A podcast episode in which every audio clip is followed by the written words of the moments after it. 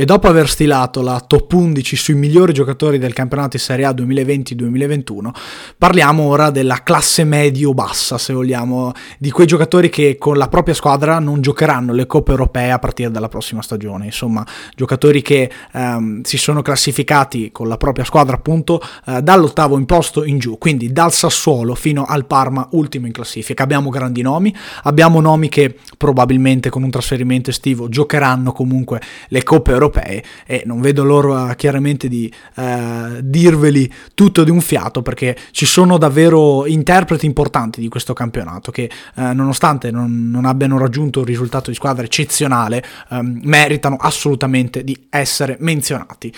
Eh, partiamo dalla porta, dove davvero tantissimi ballottaggi, ehm, sono rimasto indeciso fino all'ultimo. Ho deciso di escludere Cragno e Silvestri, due portieri italiani eccezionali, per metterne un altro, eh, il più giovane di questi tre, ossia Emil Audero, che con la sua Sampdoria ha giocato trentasette partite, di fatto ha saltato solo l'ultima, dove ha lasciato il posto a Letizia per la gara eh, casalinga in, col Parma. In queste trentasette partite ha totalizzato solamente, se vogliamo, sei clean sheet, parando due rigori. Ma in generale Audero, eh, portiere giovane del novantasette, ventiquattro anni per lui, quindi per, eh, davvero giovane per essere un portiere, e portiere che secondo me eh, nei prossimi anni entrerà a far parte del pacchetto dei giocatori eh, tra i pali della nazionale italiana, perché credo che sia un, it- un interprete assolutamente di livello, e lo sta dimostrando attraverso la continuità, che è una cosa molto importante per, per un portiere. Eh, è già da un po' di anni in Serie A, nonostante sia eh, appunto molto giovane, però credo che, che anche quest'anno abbia dimostrato di aver fatto un passo avanti, sia mentale che tecnico di fatto. Linea quattro, che è composta da quattro giocatori appunto eh, che si sono secondo me distinti abbastanza nettamente. Il primo è Takehiro Tomiyasu del Bologna, giapponese, che io metto terzino destro, ma giocatore che può giocare sia centrale, terzino sinistro, sarebbe perfetto in una difesa tre, soprattutto per una grande squadra. A me viene in mente la Lazio quando penso a Tomiyasu, un giocatore di questo tipo eh, nella squadra biancoceleste ci starebbe tantissimo, e sarebbe manna, perché sarebbe in grado di fare tre ruoli. Ho eh, una grande stima per Tomiyasu, che quest'anno ha totalizzato trentuno partite, segnando due gol e prendendo solamente quattro ammonizioni. Quando è mancato lui, la difesa del Bologna è crollata. È un giocatore che eh, forse rende meglio da terzino destro, ma anche da centrale ha fatto benissimo, ed è un novantotto, quindi ancora grandissimi margini di crescita. Credo abbia fatto molto bene anche Gleison Bremer, che è l'unico giocatore del Torino di questa squadra, in generale di tutte le top undici. Ehm, Apprezzo davvero la stagione di Bremer, perché oltre al fatto che si è dimostrato uh, un, uh, un finalizzatore di livello, cinque gol in campionato in, tre par- in trentatré partite, conditi anche da un assist, ha preso solamente due ammonizioni. Questa è una cosa molto importante, perché credo che Bremer a- abbia fatto una grande stagione soprattutto nelle marcature dei grandi giocatori. Bremer uh, si è dimostrato attento, um, pulito e-, e merita di stare in questa lista, perché credo che sia stato anche uno dei più continui del Torino nella mediocrità totale, francamente, della stagione granata. Non metto Godin, perché credo che eh, meritino sia Bremer che Ferrari del Sassuolo. Ferrari che invece ha totalizzato cinque assist in trentaquattro partite, eh, numeri impressionanti, soprattutto se pensiamo che De Zerbi lo, lo ha sempre messo per, non solo per le sue doti difensive chiare, ma anche per la capacità che ha di far uscire il pallone. Non, non si è mai arreso um, all'impostazione dal basso. De Zerbi ha trovato questo giocatore qui che è perfetto per le sue idee tattiche e ha un piede davvero sottovalutato all'interno del nostro campionato. Dunque io premio Ferrari da Sassuolo, che compone Uh, il pacchetto arretrato insieme a Bremer e Tomiyasu, e a Di Marco, altro mancino eccezionale del nostro campionato, cinque gol e cinque assist. Um, credo che Di Marco, oltre a dimostrare capacità balistiche di livello, uh, ha dato l'impressione di poterci stare anche in una squadra um, di livello più alto, proprio all'Hellas Verona. Vediamo se rimarrà l'Inter, secondo me uh, faticherebbe a trovare posto con, con Conte, però è un giocatore adattabile, che ha fatto non solo il quinto di centrocampo ma anche il terzo di sinistra, perché è un giocatore di qualità, è un giocatore di, di valore, dunque merita assolutamente palcoscenici più importanti, secondo me. Ho deciso dunque di escludere Augello, che eh, non, nonostante una grandissima stagione rimane fuori proprio per il ballottaggio con Di Marco, ma Augello è un altro giocatore che eh, merita assolutamente la menzione. Centrocampo di grandissimo livello, centrocampo di grandissimo livello, il primo giocatore è Emanuele Locatelli, non poteva mancare, ve lo dico già, Locatelli non farà parte della top undici riservata agli under ventitré perché è già un giocatore di livello superiore, così come lo è De Ligt per esempio nel nostro campionato, così come lo è Donnarumma, insomma sono giocatori che sì sono giovani però um, si sono già uh, affermati su livelli importanti. Questa è la seconda stagione uh, da giocatore totale di Locatelli a Sassuolo, trentaquattro partite quest'anno, quattro gol e tre assist, nove ammunizioni, che potrebbe sembrare um, un dato eccessivo, ma eh, dimostra quanto questo giocatore sia migliorato anche a livello caratteriale, sia molto più presente all'interno della partita. Uh, Locatelli è più vivo, è più attivo rispetto a quello dei tempi del Milan ed è migliorato assolutamente sopra, su tutti i punti, sotto tutti i punti di vista, merita una grande, andrà in una grande e soprattutto è il momento che ci vada, perché perderebbe tempo ancora al Sassuolo, nonostante la sua crescita in nero-verde sia stata eccezionale.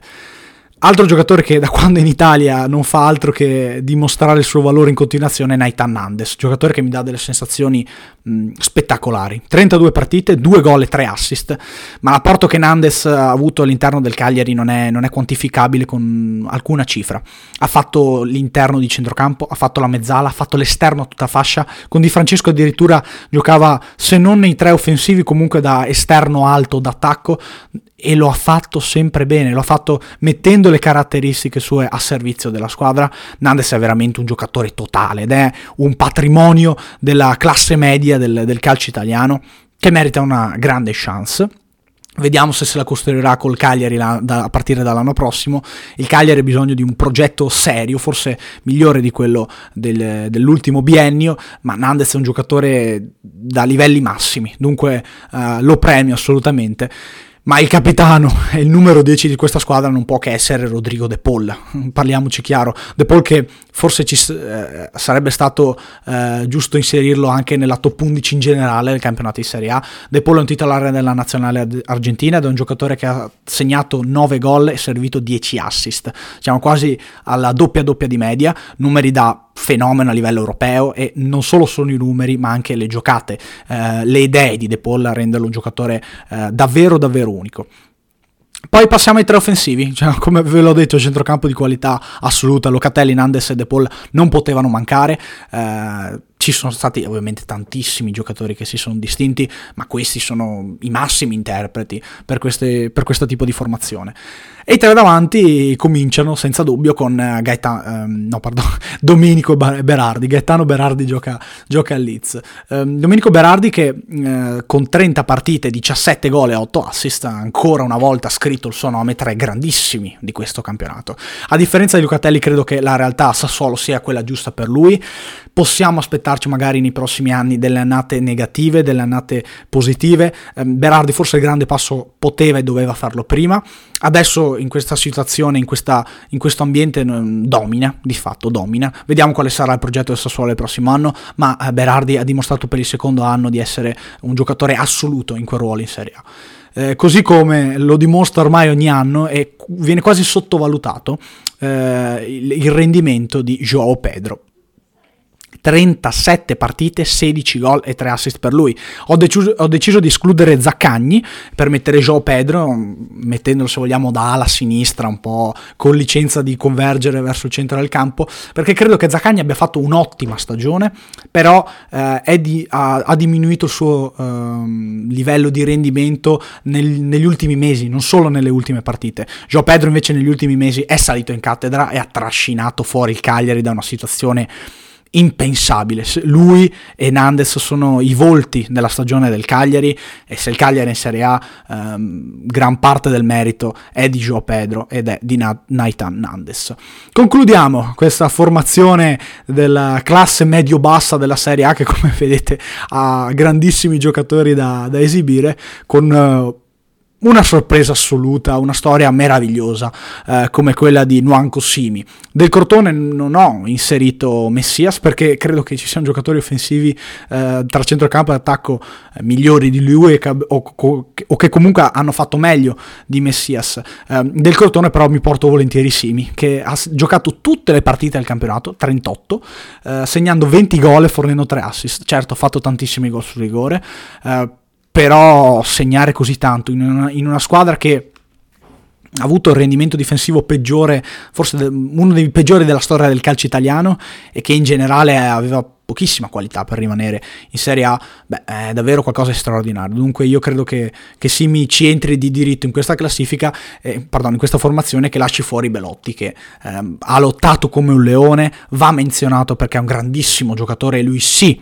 meriterebbe un'altra chance, eh, fuori probabilmente dai, dai colori granata, però è un giocatore che non, è, è indiscutibile. Belotti è assolutamente indiscutibile, non è assolutamente una sorpresa del nostro campionato ed è un giocatore che all'europeo può dire la sua.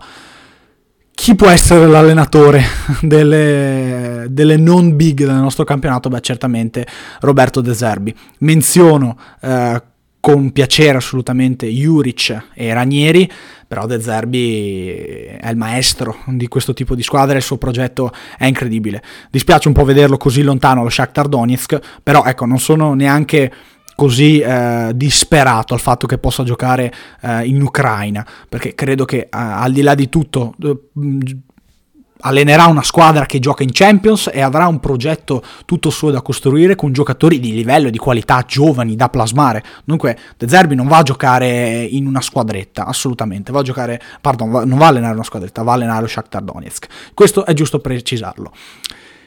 Insomma, io chiaramente vi ringrazio per avermi ascoltato e eh, le top undici non sono finite, dunque vi do appuntamento ad un prossimo podcast.